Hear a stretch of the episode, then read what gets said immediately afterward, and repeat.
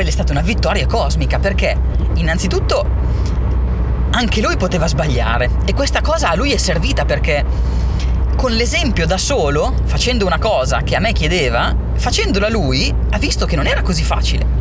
È ovvio che non puoi andare da tutti i giorni dal capo a dire sì ma fallo tu, perché se tu dici il sì ma fallo tu con arroganza, è ovvio che non sei nel mio, in quello che sto dicendo io, eh? io ti sto dicendo di eh, chiedere sempre con gentilezza, leccare il culo, ragazzi, leccare il culo, questa fondamentale parola del podcast che spero che vi possa rimanere impressa nelle meningi.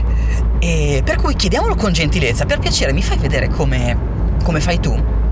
E soprattutto sec- senza secondi fini, perché io non sapevo che cosa sarebbe successo da questa mia domanda, non sapevo se lui sarebbe sclerato ancora di più o se mi avesse ascoltato. Per fortuna l'ho chiesto col tono giusto, nel, mo- nel, modo giusto, e lui mi ha dato retta. E anche se non aveva tempo, anche se non aveva tempo di fare quel lavoro per me, ehm, mi ha fatto vedere. E quindi io ho visto come metteva la mano, come metteva il vassoio, e ho visto che la volta dopo anch'io potevo far cadere, per esempio, tre gnocchi anziché dieci. E non è il massimo, va bene, però in tanti contesti ehm, spesso si parla di tolleranza, non si parla di esattezza. Perché anche se alla mia prima volta fosse caduto un gnocco, eh, lo chef non, non, avrebbe fatto la sclerata, l'ha fatta perché eh, sono 10, mi sono caduti 10 gnocchi. Quindi in questo caso mh, mm, il numero fa la differenza, la tolleranza fa la differenza. Benissimo, quindi eh, leccare il culo ai capi l'abbiamo coperto, leccare il culo ai clienti l'abbiamo coperto Leccare il culo in famiglia è una cosa che io eh, probabilmente faccio, anche di, di cui magari non mi rendo conto, sempre con le stesse logiche che io applico sul lavoro, però in famiglia ragazzi è un dramma, cioè non funziona. Eh, il mio matrimonio è finito e le mie compagne, non so come dire, non riesco a, non riesco a starci insieme per più di tot tempo perché probabilmente, boh, non so, eh, c'è una dinamica che ehm, che non applico bene, però eh, il riassunto è sì, ok, applicare il culo, però applicare il culo nel mondo del lavoro, perché se applicate questa stessa cosa nel mondo familiare, almeno a me non ha mai funzionato. E, e qui, boh, non lo so, a un certo punto magari cercherò di mettermi in autoanalisi, cercherò di, di sondarmi un pochino per, far, per capire quali sono stati i miei sbagli nel passato, però a un certo punto che cosa ottengo? eh, in questo modo ottengo una solitudine soddisfacente, nel senso che almeno non sto eh, con persone forzandomi di essere quello, quello che non sono. Perché che cosa ho imparato da quella famosa scena delle medie che, de, con cui ap- aprivo il podcast? Ho imparato che se io smetto di fare domande, quindi in quel contesto lì se smetto di, fare, eh, di leccare il culo, come mi dicevano i miei compagni, smetto di apprendere perché purtroppo io imparo così. Imparo facendo domande, imparo eh, mettendomi nei panni degli altri, imparo con le cose concrete. Io sono così e questa cosa l'ho capita, cazzo, a, tipo a 30 anni. Se me l'avessero detta a, a 10 anni, guarda Simone, tu applica sta cosa perché tanto anche se come dire se provi a imparare la memoria non ti entra in testa c'è cazzo da fare provaci eh provaci però vedi tu e sarebbe servita troppa lucidità all'esterno. Qual è il problema con i ragazzi? È che non c'è mai nessuno abbastanza lucido da poterli osservare con distacco per potergli dare un parere. Eh, spesso quando si parla con i ragazzi, e qui mega parentesi, bam, spacca culo, ma tanto me lo posso permettere perché ho già detto tutto quello che dovevo dire sul leccare il culo. Ok, allora ragazzi, benissimo. Come essere utile ai ragazzi che crescono? Prima di tutto non definendoli. Quando tu dici per esempio a un bambino, eh, ah sei proprio un pasticcione, stai definendo un lato ehm, del suo subconscio che ascolterà quello che tu gli hai detto e lo applicherà e lo farà diventare una parte del suo se stesso. Sempre, eh? questa cosa succede sempre. Nella, la PNL è piena di queste sovrascritture della, dell'ego di chi ci sta ascoltando. Per cui che cosa succede quando si parla con i bambini? Che eh, dirgli sei un pasticcione oppure notare anche soltanto una cosa che loro hanno fatto in un momento della loro vita, per loro può essere drammatico. Perché tu magari vedi una cosa che hai notato una sola volta e che loro non hanno mai fatto in precedenza, tipo per esempio a un bambino cade una penna, tu gli dici ah sei proprio un pasticcione, magari glielo dici anche col tono buono, con la soft skill e tutto quello che ti pare, però lui nella testa si scolpisce il concetto che è un pasticcione. E tutte le volte che gli cadrà un oggetto, quella vocina suonerà nella testa e gli dirà hai visto? Sei un pasticcione.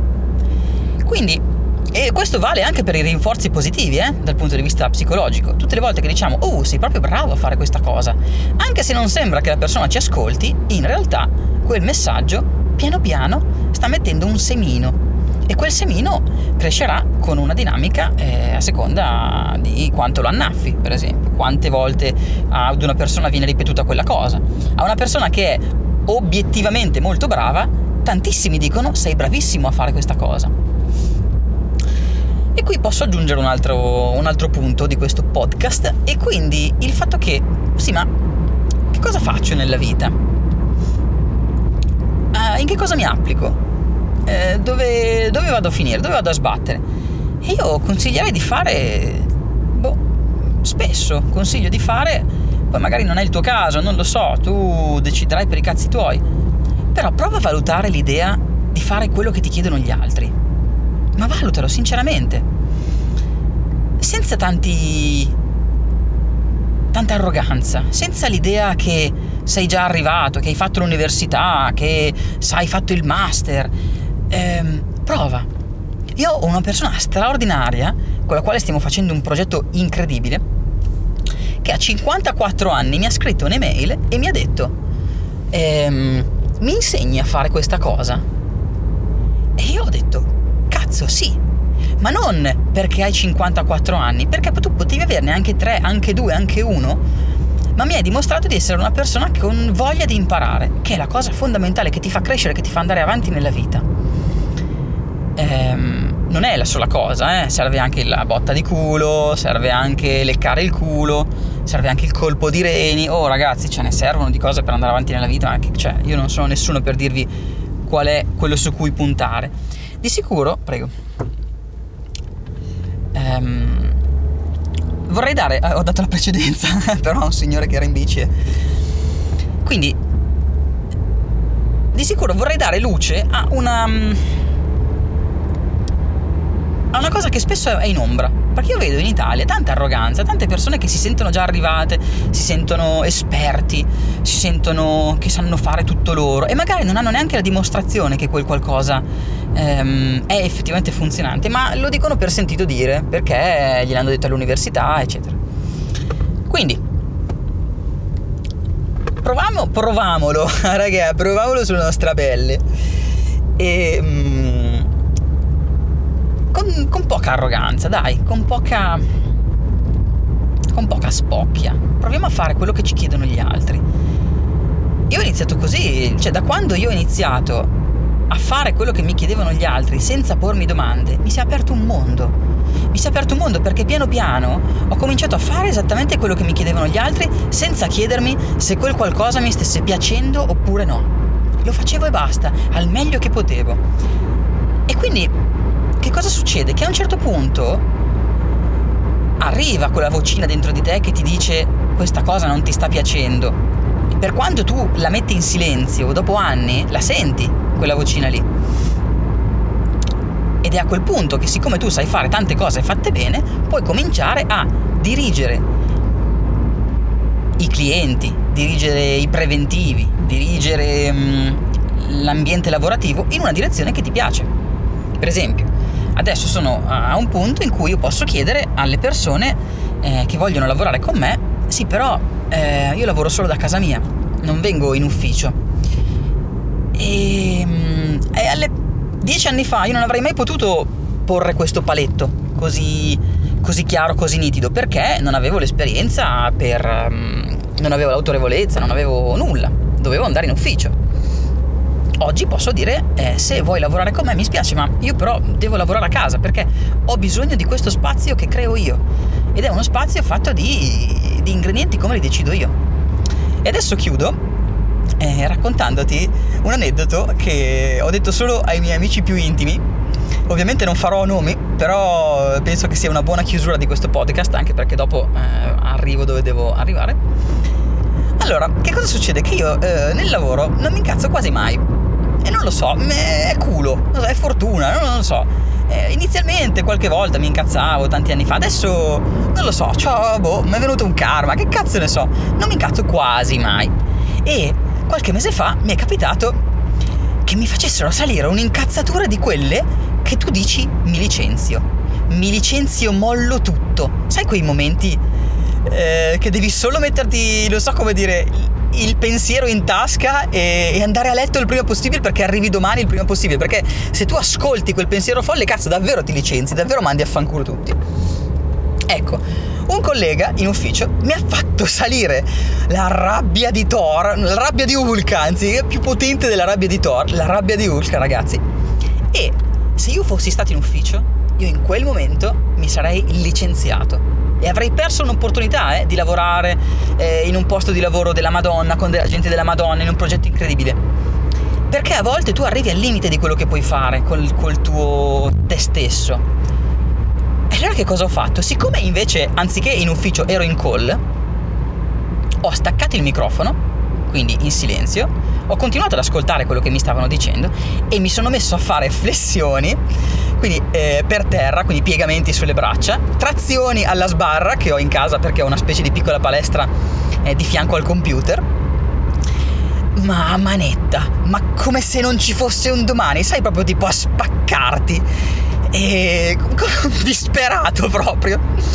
Perché sentivo che il mio corpo aveva bisogno di sfogare la rabbia e questa rabbia, ragazzi, quando ce l'avete, va sfogata, cioè è un limite che va sfogato. Se io fossi stato lì di persona, non potevo fare le flessioni, ovviamente, dovevo usare la voce, perché quando non puoi usare il corpo, usare la voce è l'unica cosa che puoi fare. Motivo per cui in macchina io ho una voce che è molto meglio che eh, quando sono in giro per la città, perché in macchina uso solo la voce, zero corpo eh, almeno voce e il 5% di nozioni cognitive che mi servono per non andare a sbattere.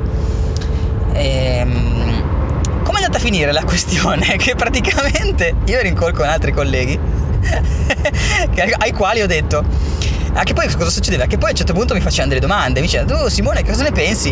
E io rispondevo col fiatone, perché stavo facendo delle cazzo di flessioni atomiche. Poi staccavo il microfono, davo la mia risposta, ma col, col fiatone.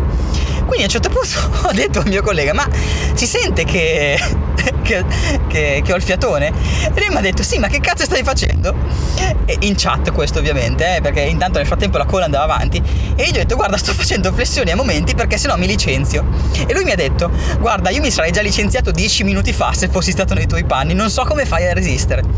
Ed è vero, ed è vero, perché eh, chiunque si sarebbe licenziato in una situazione del genere era una situazione troppo stronza. Però, siccome potevo sfogarmi, e poi la cosa meravigliosa qual è? Che io poi ho parlato con questo collega e, e lui secondo me si è anche stupito che io reggessi questo livello di provocazione, no? Senza fare Mm, come dire, quasi un, una piega. Ehm, ma è questo il trick. Ragazzi, fare flessioni, spaccarvi, oppure addominali, oppure non so, c'è qualcosa che dopo la quindicesima ripetizione senti che il muscolo brucia, dopo la trentesima ripetizione non stop senti che il muscolo è di pietra e se ancora non ne è abbastanza vai avanti. E qual è l'importante? L'importante è sfogare, perché se tu non sfoghi quello che è lo stress, eh cazzo, eh, siamo da punto a piedi, da capo a piedi. Questo non so quanto c'entri la gestione dello stress con il leccare il culo, però la cosa che ti consiglio prima di tutto è leccare il culo, amico, leccare il culo, amica, leccate, leccate, leccate. Questo finale non so se lo tengo, mi fa un po' impressione, però quant'è? 28 minuti e 50. Vi saluto. Ciao ragazzi, alla prossima.